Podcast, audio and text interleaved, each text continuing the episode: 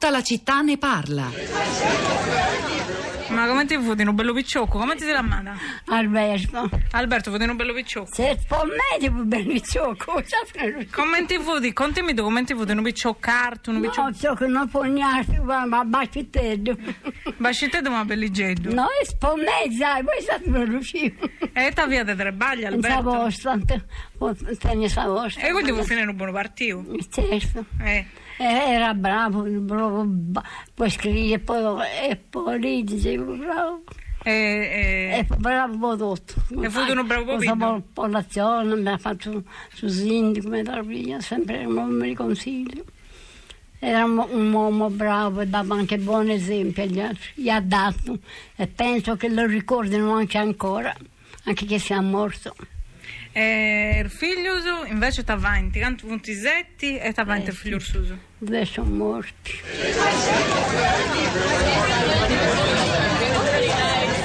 Proposito di longevità, il tema di oggi qui a tutta la città ne parla. Questa era la voce di Claudina Melis.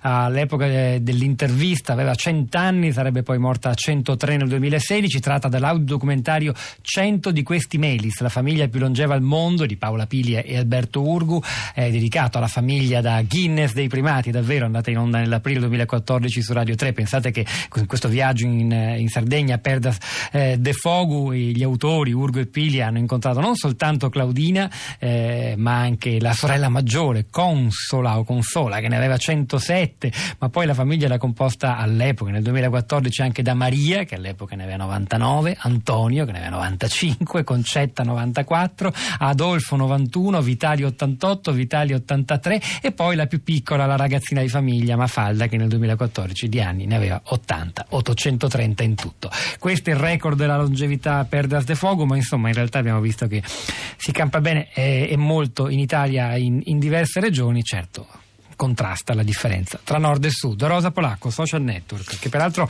eh, ci ha spiegato Flavia Bustreo, se li usiamo male ce l'accorciano la vita, ha detto poco fa la ex vice della OMS. Cos'è un monito nei miei confronti? buongiorno, buongiorno a tutti. Eh, beh, se parliamo di social network, ecco, campioni di longevità come quelli che hai citato non ne vedo, ma questo non vuol dire che non ce ne siano, perché sappiamo che anche gli anziani sono molto attivi sui social network, in particolare su Facebook. eh, questo è un risvolto che eh, trovo sempre molto interessante. Però inizio con eh, un paio di segnalazioni di articoli interessanti legati proprio al, al tema e all'origine della puntata di oggi. Uno di questi articoli è da avvenire, lo firma Alessia Guerrieri e dice quello che stiamo dicendo. A Napoli si vive due anni in meno, i poveri rinunciano alle cure, soprattutto urgono politiche eh, mirate per colmarle. Dove si nasce e quanto si è istruiti sono fondamentali per vivere più a lungo. La longevità eh, nel nostro paese infatti dipende da questi due fattori e ci sono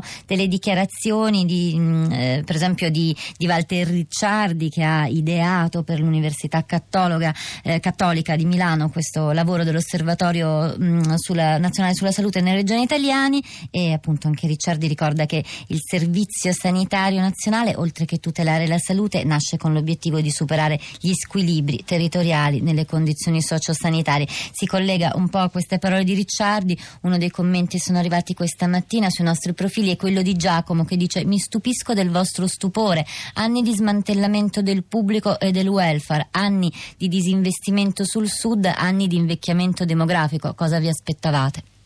Andiamo a Narni dove è collegato con noi Vincenzo, il primo ascoltatore oggi nella nostra piazza. Vincenzo, buongiorno e benvenuto. Buongiorno, Sento un ragazzino in confronto alla famiglia Melis. Quanti anni ha? Posso chiederglielo? certo che deve chiedermelo, eh, ne ho 80, quasi 81. Eh beh sì, davvero.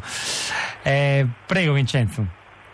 Oh, volevo dire questo, io son- rispondo a tutti i requisiti, sono magro, eh, ho due lauree, eh, scrivo libri, eh, tra l'altro so pubblicarne uno, sto per pubblicarne uno su una cantante che adesso ha 100 anni, Amalia Oliva, che ha avuto una vita travagliatissima e molto interessante, a proposito di longevità, eh, faccio teatro e mi sposto in scooter, viaggio in scooter. Ho un suocero di 95 anni, non ha mai fatto un tubo in vita sua, è semi-analfabeta, mangia, beve, sta benissimo e ci seppellirà tutti quanti. E questa è forse tira in ballo la genetica. Questa storia non possiamo fare altro che girarla ai nostri colleghi di Radio Trescenza, Rossella Panarese, Marco Motta e a tutti gli altri, perché è un quesito eh, difficile e gigantesco. Lorena da Reggio Emilia, buongiorno e benvenuta. Oh. Buongiorno, allora sono una neonata, ho 61 anni. no, per me, per invecchiare bene, per me invece è indispensabile iniziare un percorso di volontariato fin da ragazzi, eh, perché eh, fare questa esperienza consente ai ragazzi di confrontarsi con la realtà, di tenere sotto controllo i pregiudizi che per quanto insomma in ogni modo comunque ci condizionano e, e poi insomma, allargare un po' la mente. Ecco. E, e, è un percorso secondo me ricco di amarezze anche, però è molto formativo della personalità che ti aiuta a affrontare poi le difficoltà che nella vita ci sono inevitabilmente, al di là dei sostegni che uno possa avere. Insomma.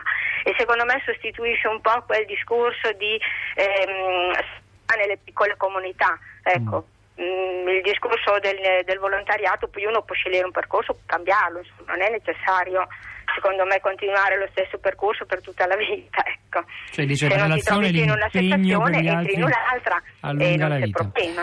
Eh, Lorena, la ringrazio e da Reggio, Emilia, grazie, da Reggio Emilia ci spostiamo a, in Veneto, a Conegliano, dove è collegato con noi Giovanna. Buongiorno. Eccomi qua, buongiorno. Eh, mio, il mio pneumologo dieci anni fa, medicina tradizionale, mi mandò in Valle Aurina, Bolzano. Sì a curarmi le malattie allergiche, ambientali, respiratorie che, che mi ritrovo. E fu un'idea geniale, un medico di medicina mi manda in una grotta a fare speleoterapia dove trovo dalla pianura padana tanti bambini e tanti adulti che vengono a disinfiammare l'organismo attraverso questa terapia. Ma la cosa bella lassù è che se fai la terapia in grotta, poi quando esci hai un'aria pulitissima e l'investimento sull'ambiente è quello il capitale, oltre che quello sociale, umano e, pro- e professionale dei medici. Ma c'è la bellezza e la bellezza è la cultura contadina, ci sono ancora i contadini che hanno il valore di una volta. E l'ultima cosa, a Bolzano. Però campavano 35 anni quando c'erano solo i contadini. All'epoca, eh. ma però su a vedere la bellezza dell'ambiente. Campavano 35 anni, i miei nonni sono arrivati a 80-85. No, no, certo, però in generale, il mondo contadino con... dell'Ottocento, avevo citato dei dati in apertura sì, dei demografi. Sì, ma all'epoca c'erano le epidemie, sono d'accordo. Adesso però abbiamo una cultura diversa e abbiamo però la saggezza della terra e dell'ambiente che ci dà salute, perché se colleghiamo la salute all'ambiente ne guadagna l'uno e anche l'altro. Un'ultima Giovanna, cosa. da Conegliano, Un'ultima cosa veloce, posso dirgliela? 10 secondi. Esiste anche la medicina ambientale clinica che si sta aprendo e aiutando i medici. Grazie Giovanna, grazie, grazie davvero Rosa. Allora il messaggio di Lorenzo dice la figura del geriatra è qualcosa che ancora non viene percepita e utilizzata come dovrebbe. Ogni età della vita ha il suo equilibrio. Come i bambini vanno dal pediatra per crescere bene, così a un certo punto dovremmo affidarci tutti al geriatra per invecchiare meglio. Post scriptum, non faccio il geriatra. Eh, è il momento di Radio Tremondo che con Roberta Zichittella vi racconterà una storia bellissima e davvero molto particolare di un italiano in Colombia. Non vi dico altro.